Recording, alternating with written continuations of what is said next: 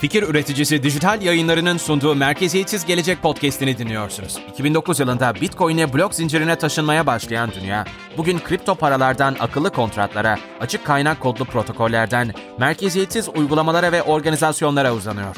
Siz de merkeziyetsiz geleceğe giden gelişmeleri, inovasyonları, sektörden haberleri, Furkan Saatçioğlu ve Doğancan Ertaş'ın derlediği ve yorumladığı haftalık Merkeziyetsiz Gelecek podcast'inde dinleyin.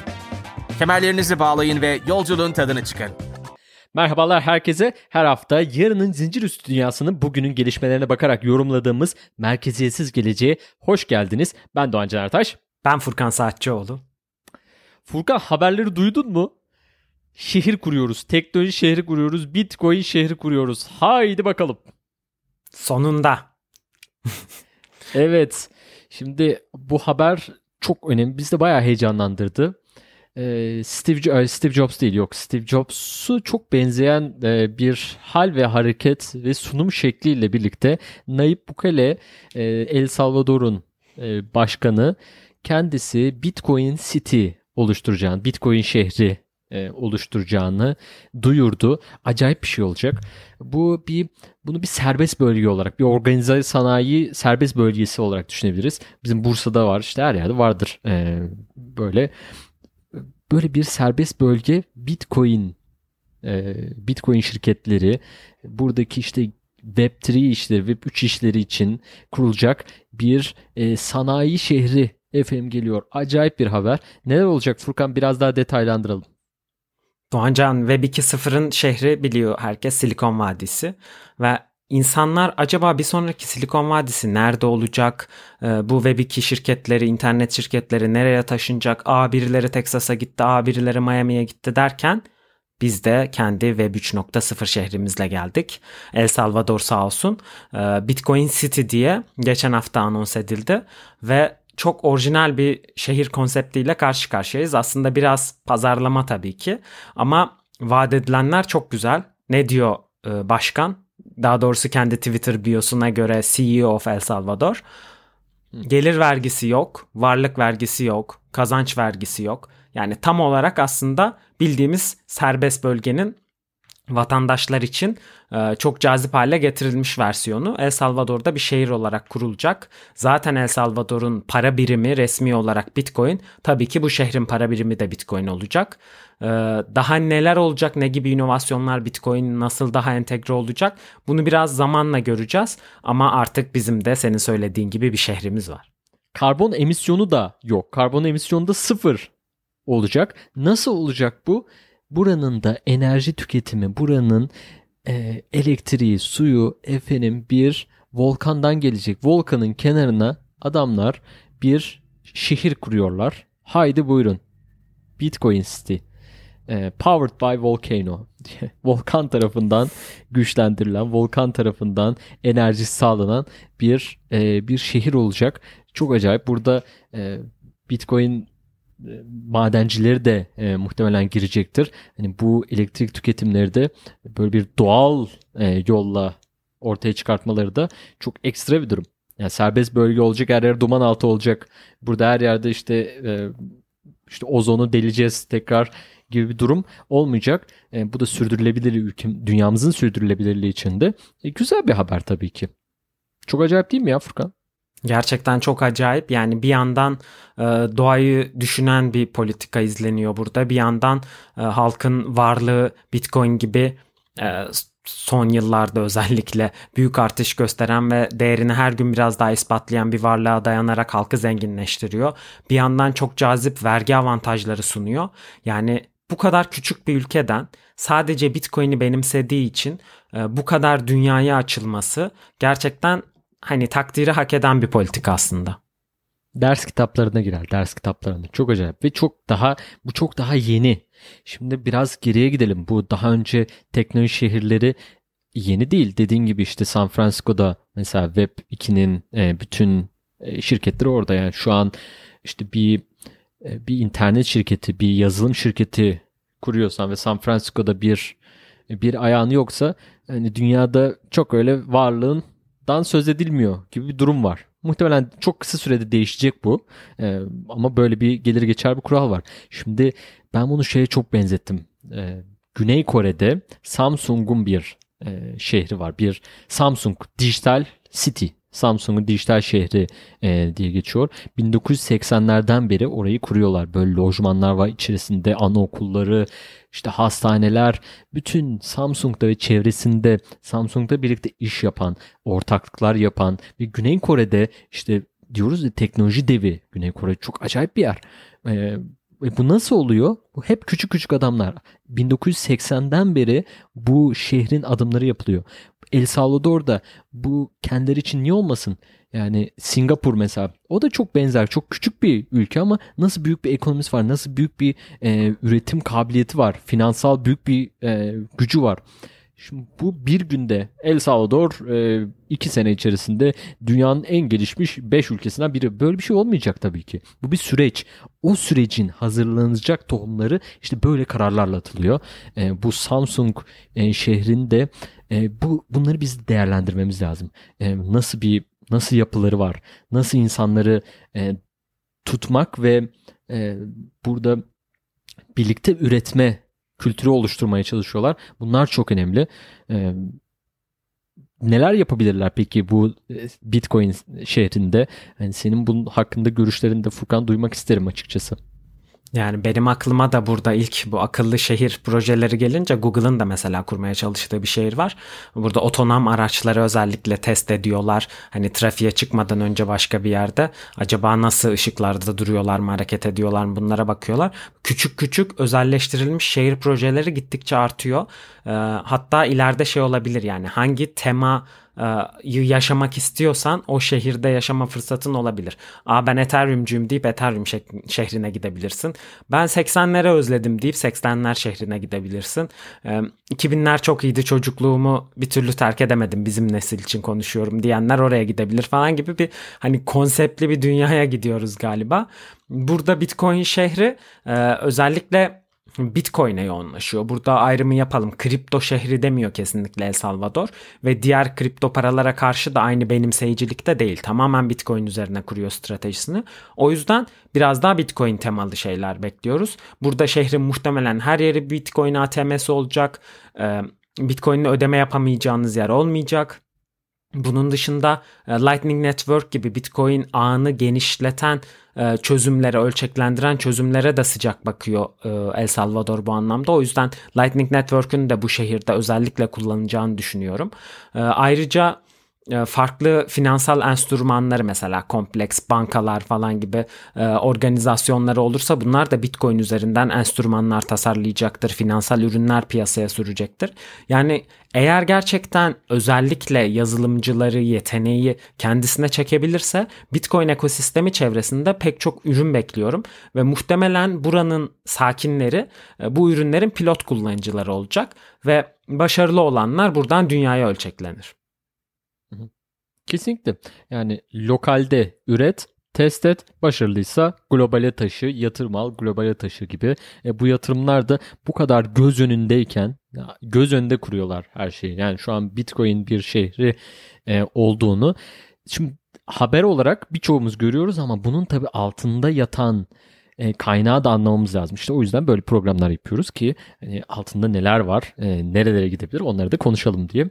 E, bu açıdan da önemli. E şimdi biz de bakıyoruz böyle can çekmiyor mu Furkan? Can çekmiyor mu bizim de Türkiye'mizde böyle bir e, Kocaeli'nde hadi İstanbul'da olmasın çok karışık biraz daha uzakta Edirne'ye doğru böyle bir e, Bitcoin şehri veya böyle bir kripto blok, blok zincir şirketlerinin olacağı bir böyle bir e, şehir yapısı e, düzenlensin. Çok acayip olmaz mı Furkancığım? Çok acayip olur. Hazır bütün beyaz yakalar İzmir'e gitmişken orada bir köyde buluşup bence e, Türkiye'nin de artık bir kripto şehrinin kurulması gerekiyor. E, Türkiye tabii kitle olarak daha çok özellikle Twitter'a bakınca Avalanche'ı benimsiyor. bir Avalanche şehri kurulabilir yani. Ee, böyle projeler neden olmasın? Kesinlikle. Yani bu da birçok problemi de aslında ülkenin birçok problemini de e, bu aza indirgeyecektir. Şimdi son rakamlar açıklanan Türkiye'de ciddi bir kalifiye e, eleman işte e, yazılımcı vesaire bunun eksikliği var. Bunun bir açığı var. Niye bu açık var? E, bir sürü üniversiteler var. E, insanlar gidiyor anacım işte. E, ben e, İrlanda'dayım. Furkan Almanya'da. Şimdi buradan konuşuyoruz. Buradan bakıyoruz işte ülkeye dönünce neler yapabiliriz? Nasıl e, kalkındırabiliriz? Bunlarla ilgili e, şu an elimizden düşünmek geliyor. Tamam Peki bu nasıl? Şimdi böyle bir proje olduğu zaman buraya iş gücü de yansıyacak. Tamam Buradaki projelerin değeriyle birlikte burada e, buradaki çalışanlara da daha e, iyi maaşlar da ödenebilecek ve ülke ekonomisi de bu şekilde kalkınabilecek. Bunların hepsi aşama aşama aslında olabilecek e, çalışmalar. E, ya konuşmadan geçemiyoruz. Nasıl yapalım yani? E, bunları e, can çekiyor çünkü. El Salvador yapıyor biz niye yapamıyoruz e, diye yaparız. Yaparız. Şöyle de bir nokta var. Yani aslında Bitcoin'in gelişiminden faydalanmak için El Salvador'un hiç yazılımcı bile e, ülkede tutmasına gerek yok. Öyle bir açık kaynak kodlu protokol ki dünyanın neresinde olursan Bitcoin koduna yapılan katkı Bitcoin'i bu kadar benimsemiş olan El Salvador'a katkıda bulunacak. O yüzden global projeler böyle açık kaynaklı projeleri benimseyip lokalde nasıl verim alırızı çok güzel düşünmüş El Salvador bu projeyle. Hı hı. Çünkü hiçbir yazılımcınız olmadan dünyadaki en akıllı insanların geliştirdiği sistemlerden faydalanabiliyorsunuz. Biz de Türkiye'yi hani bu protokollere, bu blok zincirlere katkı sağlayan bir ülke konumuna getirirsek aslında tüm dünyaya katkı sağlamış olacağız ve globale fayda sağlamış olacağız. Bu dolayısıyla insanımızı da zenginleştirecek, belki paramızı da daha değerli hale getirecek. Ee, çok çok çok şimdiden öngöremeyeceğimiz katkıları olur. Çok çok kesinlikle katılıyorum. Ee, söylediklerine kesinlikle katılıyorum. Ve şimdi şöyle bir trend de var. Dünyada böyle bir trendi kesinlikle görüyoruz. Ee, pandemiyle birlikte bu inanılmaz zirve noktaları da ulaştı. Dünyada artık insanlar her yerden, istedikleri yerden çalışabilme özgürlüğünü tattılar ve bu özgürlüğü korumak istiyorlar. Dünyanın her yerinden e, çalışabiliriz. Buna e, dijital göçebelik e, de deniyor. Dijital olarak işte bilgisayarımızda dünyanın her yerinden ben şu an dünyanın her yerinden çalışabiliyorum. Bana hiçbir şekilde fark etmiyor. O yüzden şimdi böyle baktığımız zaman dolayısıyla daha az vergi verebileceğiniz bak bu önemli. Daha az vergi verebileceğiniz maliyeti daha az olan şehir olarak. Yani büyük şehirlerde maliyet çok yüksek değil mi? Ne bana ne faydası var? İşte eskiden e, İstanbul'a gidiyoruz çünkü işler İstanbul'da diyorduk değil mi? Şimdi bu durum değişiyor. Ve bu dünyada değişiyor. Sadece Türkiye'de veya başka bir yerde değil. E, şimdi bir de güzel havada e, insan istiyor. Tamam Bu üçünü birlikte El Salvador'da bulabiliyoruz. Şu an baktım hava durumuna 22 derece. Efendim Kasım ayındayız. Burada bakıyorum Dublin'de 6 derece. Nasıl olacak? yani insanlar oraya gidip çok daha az vergilerle, çok daha uygun fiyatlarla büyük bir büyük bir üretim e, çılgınlığını, üretim e, bir blok pardon e, Bitcoin dünyasındaki bir üretim mekanizmasının bir parçası olabilirler ve burada çok büyük getirileri de gelirleri de olabilir. Bunu kısa bir proje olarak 5 yıllık bir proje, 10 yıllık bir proje olarak düşünüp e, sonra hayatlarını istedikleri her yerde yaşayabilecekleri bir düzene sokabilirler. İnsanlar artık böyle düşünüyor. Tamam. Bunu da e, aklımızda bulundurmak lazım Furkan. Seviyor musun sen bu dijital göçebelik mevzusunu? Sen de yeni taşındın yakınlarda. Evet ben de dijital göçebe sayılırım. Ofisim başka şehirde ben başka şehirden çalışıyorum şu anda. Ama yani dijital göçebelik deyince insanların aklına hep İspanya, Bali, Maldivler geliyor. Aslında Türkiye'nin ne kadar güzel sahilleri var ve bu dijital göçebelikte e, o ilgiyi çekemiyoruz. Yani bunu elde etmek evet. için neler lazım? Dediğin gibi vergi internet. avantajları, onun dışında internet hızı. Şimdi mesela Airbnb şey özelliği getirmiş. Hostlar evlerindeki internet hızını direkt uygulama üstünden ölçüp e, gelenlere gösterebiliyor. Yani buradaki tüm ürünlerde, tüm dijital ürünlerde bu değişimin bir parçasını görebiliyoruz. Buna ne kadar hızlı entegre olursak belki bu insanları da o kadar hızlı çekebiliriz ülkemize. E, böyle böyle ekosistemin bir parçası haline gelecektir Türkiye'de. Özellikle umuyorum ki İstanbul nüfusunu biraz azaltır bu trend. Yani hmm. neredeyse herkes İstanbul'a gidiyordu dediğin gibi. Ee, ama daha sahil kasabalarına e, gidip oradan çalışma, e, işini bitirir bitirmez gidip bir denize girme imkanı sunan şehirler bence burada kesinlikle daha avantajlı olacak. Duygulandım. Vallahi duygulandım şu an. Şu an bak Şimdi Bodrum'da olsan, Bodrum'da çalışsan ay ay ay böyle bir şey var mı ya? İnternet hızı da lazım ama. Tabii internet yani ciddi bir altyapı problemimiz de var. Şimdi evet. buradaki e, 1 gigabit internet hızımızla e, hava atmak gibi olmasın ama dünyada böyle yani. Efendim yani şeyde yok Türkiye'de yok diye hani başka yerde de yok değil değil. Şimdi e, birçok şeyde düşünmek lazım. Ona göre de altyapıyı oluşturmak lazım. Bu yurt dışından da iş işi çekecek. Şimdi biz yurt dışından da alamıyoruz. Değil mi? Yurt dışından da hani e, iş gücünü çekebilmemiz için hem ona e, belli bir para vermemiz lazım hem de onun gelmesi için Türkiye için iyi nedenleri olması lazım. Bunlar hepsi birlikte bir e, birlikte büyüyen e, bir nasıl diyelim bir pay şeması. Peki Furkan, şimdi şeyi konuştuk. El Salvador'u konuştuk. El Salvador tamam çok güzel. Bitcoin şehri kuruyor. Bitcoin'i e, adapte oldu. Ulusal para birimi olarak ilan etti. Ulusal para birimi olarak e, bunu kullanıyor. Şimdi buna karşı çıkanlar, bunu istemeyenler, paçasından çekmeye çalışanlar yok mu? Bunun hep sadece iyi tarafını mı konuşacağız? Bunun e, riskleri vesaire e, bunu istemeyenler de e, var mıdır? Onları da biraz konuşalım mı? Burada çekemeyen tabii ki çok fazla Bitcoin'in yükselişini El Salvador'u kıskanan dolayısıyla ee, özellikle İngiltere Merkez Bankası'ndan açıklama geldi. İşte çok volatil olduğu için endişe duyuyoruz. Ee, burada tabii ki belli para birimlerinin dünyada büyük bir gücü var ve bunların statükosunu tehdit eden her şey aslında e, engellenmeli diye düşünen bir kitle var. Özellikle kendi dövizleri cinsinden borçlanan pek bir pek çok ülke olduğu düşünülürse hani biraz daha bu dengeyi korumak istiyorlar. Yoksa tamamen e, merkeziyetsiz bir sistem güç kaybettirecektir ülkelere. Özellikle Amerika, İngiltere gibi e, çok söz sahibi ülkeler. E, aynı zamanda mesela IMF de var. Şu anda finansal sistem komple bu tür organizasyonların, Dünya Bankası, IMF gibi organizasyonların tekelinde. IMF de bu anlamda El Salvador'u ta ilk baştan beri eleştiriyor. İlk anons yapıldığında kaygıyla takip ediyoruz diye açıklama yapmışlardı. Burada kendilerine muhtaç olmasını istiyorlar tabii El Salvador'un. Bir borç para alınacağı zaman bize gelsin. İşte yapılandırma yapılacağı zaman bize gelsin. Bize ihtiyaç duysun. Bitcoin olmadan önce El Salvador'un resmi para birimi dolardı. O yüzden doları yöneten tüm kurumlara da muhtaçtı. Şimdi Bitcoin'i de bir resmi para birimi olarak tanıdığı için bu zincirleri biraz kırdı ve o yüzden peş peşe böyle kaygı duyuyoruz tarzında açıklamalar görüyoruz. Sözde El Salvador halkını düşünüyorlar. E, volatil diye işte insanların çoğu anlamadığını düşünüyorlar ne kullandıklarını. E, ama normal para da yeterince kompleks bir sistem üzerine kurgulu. Yani burada ne kadar tarafsız bakıyorlar, ne kadar objektifler bence bunu tartışmaya açabiliriz. E, bence El Salvador doğru olanı yapıyor. Hadi bakalım.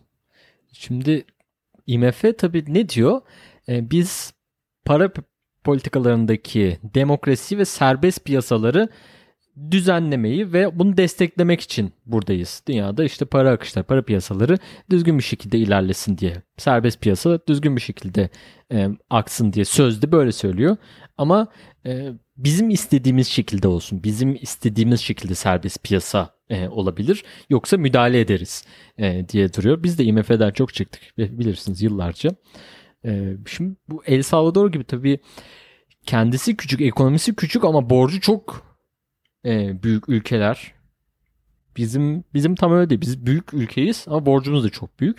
Şimdi böyle böyle bir ülke içinde e, şimdi IMF tabii önemli bir e, yer. IMF ile aranı iyi tutman lazım. Tamam? Şimdi El Salvador'da bu çekincelerimiz var e, deyince e, nereden bo yani IMF şöyle tehdit ediyor işte açıkça. Yani açıkça değil de hani bak bir daha borç vermem. Şimdi buna karşı hamlesi El Salvador'un çok önemli tahvil çıkartıyor efendim. Bitcoin bondu, Bitcoin tahvili e, çıkartıyor.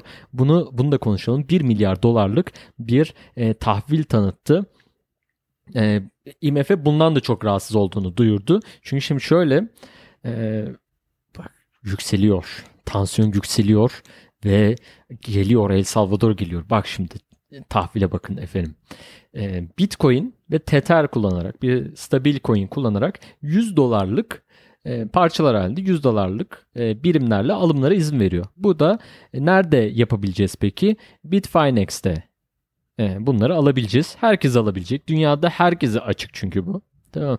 Böyle işte kimin ne kadar alınabileceği sen bu kadar alabilirsin. Çünkü ben serbest piyasaları dik, e, dikte eden, serbest piyasaları destekleyen IMF'yim.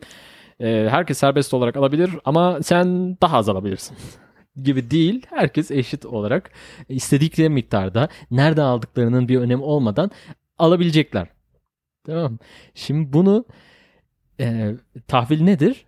Sen ondan bir, e, bir bir faiz de kazanacaksın yani sen sonrasında onu verdiğin zaman bir faiz kazanacaksın tamam mı? Şimdi Bitcoin'de bu çıktığı zaman efendim yani Furkan sence kaç saatte e, bu tükenir? Bu 1 milyar dolarlık. Göz açıp kapayıncaya kadar. NFT'ler ne hızda satılıyorsa bitiyorsa o hızda muhtemelen bu Yani- da biter. NFT'leri düşünün. Yani biz JPEG'leri bak bu dünya hafife alıyorlar. Ma- manyaklarla dolu. Bitcoin tutanlar elinde, kripto para tutanlar, manyaklar ve zenginlerle dolu. Tamam mı? E Şimdi bunlar, bu insanlar JPEG'lere bu parayı ödüyorken gerçek bir ülkenin tahviline gerçekten bir ülkenin tahvili bu kadar göz önünde olan bir ülkenin tahviline ve gerçek bir proje üzerinden bir kazanç da gerçek bir kazanç da elde edebilecekleri bir projeye e, nasıl yatırım yaparlar siz düşünün. Şimdi bu yatırımı yaptılar. Bu yok satacak.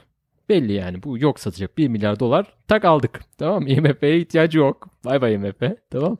IMF sonra niye rahatsız? E, Şimdi bunun hepsini ne yapacaklar? Yarısını e, Bitcoin'e yatıracaklar yine. Tamam. Yine Bitcoin'lerine yatıracaklar. Kendi hazinedeki Bitcoin'lerine yatıracaklar. Daha da ekonomi daha da büyütecekler. Yarısıyla da bir sonraki e, seri, bir sonraki e, tahvil serisini çıkartacaklar. Böyle böyle sonsuza kadar El Salvador giderek e, yani ekonomisini teoride büyütebilir. Furkan sen yani nasıl diyorsun? E, neler olur? Çok acayip değil mi ya? Çok, Çok acayip. acayip. IMF'nin bu konudaki tutumunu sen anlattığında aklıma hep George Orwell'in hayvan çiftliğindeki e, bütün hayvanlar eşittir ama bazıları daha eşittir e, kuralı geliyor. Yani gerçekten burada e, serbest piyasa ama siz o kadar da serbest değilsiniz söylemi buna dayanıyor. Hani kısıtlanmaya çalışılan bir El Salvador var ama artık El Salvador'un kim bunu reddetmek isterse etsin El Salvador'un para birimi Bitcoin. O yüzden Bitcoin'le bütün finansal enstrümanları kullanabilir. Bu devlet tahvili de tahvil nedir? Tahvil aslında bir devlet borçlanma aracı. Yani ileride size daha çok ödeme koşuluyla sizden bugün devlet borç para alıyor. Ki El Salvador'da ana para birimi Bitcoin olduğu için Bitcoin'le borçlanabiliyor. Şimdi bu avantajı tabii ki kullanacak yani. Ve tüm dünyadan Bitcoin ekosisteminin gelişmesini bu kadar isteyen insanlar varken ve ceplerinde de bu kadar para varken bundan faydalanmamak zaten yanlış olur. Ee, El Salvador o yüzden bu şekilde borçlanması mantıklı ve bunu yapan tek ülke olduğu için hem devlet tahvili olduğu için biraz riskleri azaltmak açısından hem de arkasında Bitcoin olduğu için buna güvenerek çok dengeli bir enstrüman olarak bunu kullanabilir. Ayrıca Bitfinex gibi e, merkezi olmayan yani farklı ülkede daha doğrusu merkezleri olan direkt El Salvador'da merkezi olmayan bir borsa seçmeleri de aslında hani biz burada herhangi bir manipülasyon yapmıyorsak neyse odur diye e, güven de veren bir faktör oluyor aslında. E, burada doğru bir strateji izlendiğini düşünüyorum. Bu ilk ne yani ilk olacaktır ama son olmayacaktır muhtemelen tahviller açısından. E, daha pek çok e, borçlanma enstrümanında e, devletin finansal yatırımlarında Bitcoin'i her yerinde göreceğiz El Salvador'un. Tertemiz iş. Yani 500 milyar 500 milyon dolar bir ülke için çok büyük para değil. Çok yani bir ülkeyi çok acayip bir yere götürmez ama bu bir başlangıç için bir ülke olan desteğini de yani dünyanın ülke olan desteğini de Bitcoin komünitesinin e, desteğini de görecekler. E, Birkaç santral kurarlar. İşte birkaç maden e, kurarlar. Bitcoin madeni kurarlar. E, gelişirler de gelişirler efendim. Böyle oluyor. Bu yatırımlarla oluyor. E, Furkan son olarak e, Naip Bey ve e, El Salvador hakkında senin söyleyeceklerin var mıdır? Bu program full bunu konuştuk. e, hani Furkan bir sevmez bak böyle şeyleri. E, biraz başka şeyler de konuşalım. Bu, bu, bu adam biraz yalnız şey e, Nay- Nayib Bukele, Bukele'ye biraz bakın e, sunum şekli falan çok genç de bir adam. E, böyle Steve Jobs gibi yani, yeni nesil bir başkan. Çok acayip işte. Ama Kanada başkanı gibi de değil. Yani takım elbise giymiyor. İlginç bir adam. Ama bir diktatörlüğe gidiyor mu? Furkan ne diyorsun?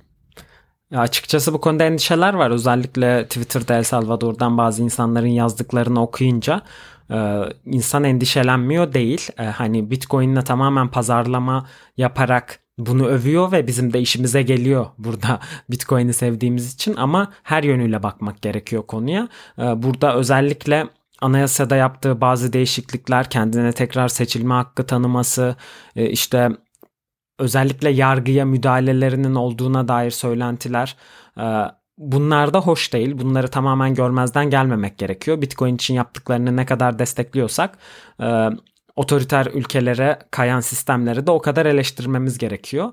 Hani sadece kendi ülkemizde otokratlara karşı olup diğer ülkelerde desteklersek bu da bizim iki yüzlülüğümüz olur. O yüzden e, burada dikkat edilmesi gerekiyor. Hani ülkeye entegre edilmesi gerekiyor Bitcoin'in ama bir kişinin e, güçlendirilmesi yerine burada kurumların güçlendirilmesi için kullanmasını destekliyoruz. O yüzden gözümüz üzerinde Naip kardeşim. Lütfen e, otokrasiye çevirme sistemi, gazetecileri tutuklama, sonra sevilmeyen, kötü hatırlanan bir lider olursun. Şu an Bitcoin'le yaptıklarınla gayet güzel hatırlanıyorsun. Bunu bozma derim ben. Ne güç sevdası değil mi sevgili dostlar? Oturan, koltuğa oturan kalkmak nedir bilmiyor, kalkmak istemiyor. Ama e, dikkat etmek lazım. Tabii ki e, burada önemli olan e, ülkeler, bayraklar, kulüpler, e, kişiler değil diye söyleyelim. Buraya kadar izleyenlere e, potansiyel bir e, hediyemiz e, olsun diye bundan da programı biraz uzattık ama bundan da bahsetmeden e, geçmeyelim. E, Arbitrum entegrasyonu geldi. Furkan şimdi size bütün detaylarıyla bu konuyu anlatacak bir airdrop potansiyeli.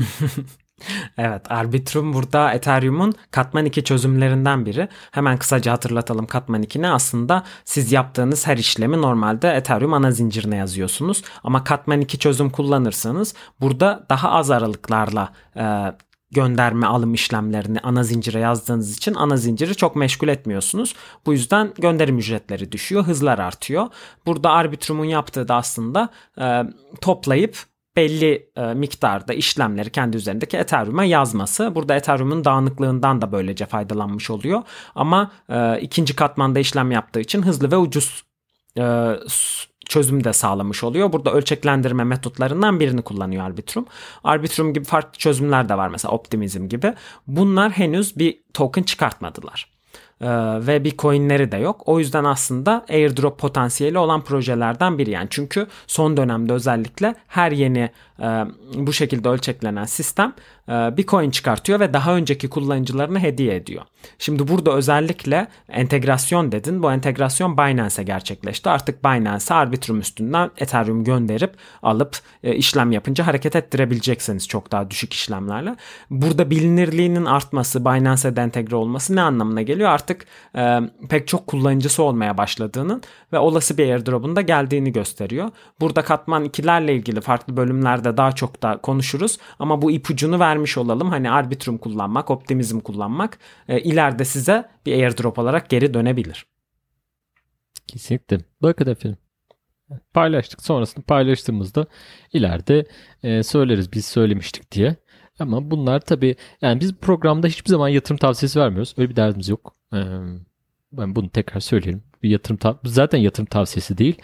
Ee, ama bu bir e, yani potansiyel olarak hani duyduklarımızı sizle e, paylaşıyoruz. E, bu noktada da bunu da paylaşmış olalım. Teşekkürler Furkan. Nasıl yapıyoruz? Arbitrum nasıl kullanılıyor? Şöyle aslında. Ben bilmiyorum onu.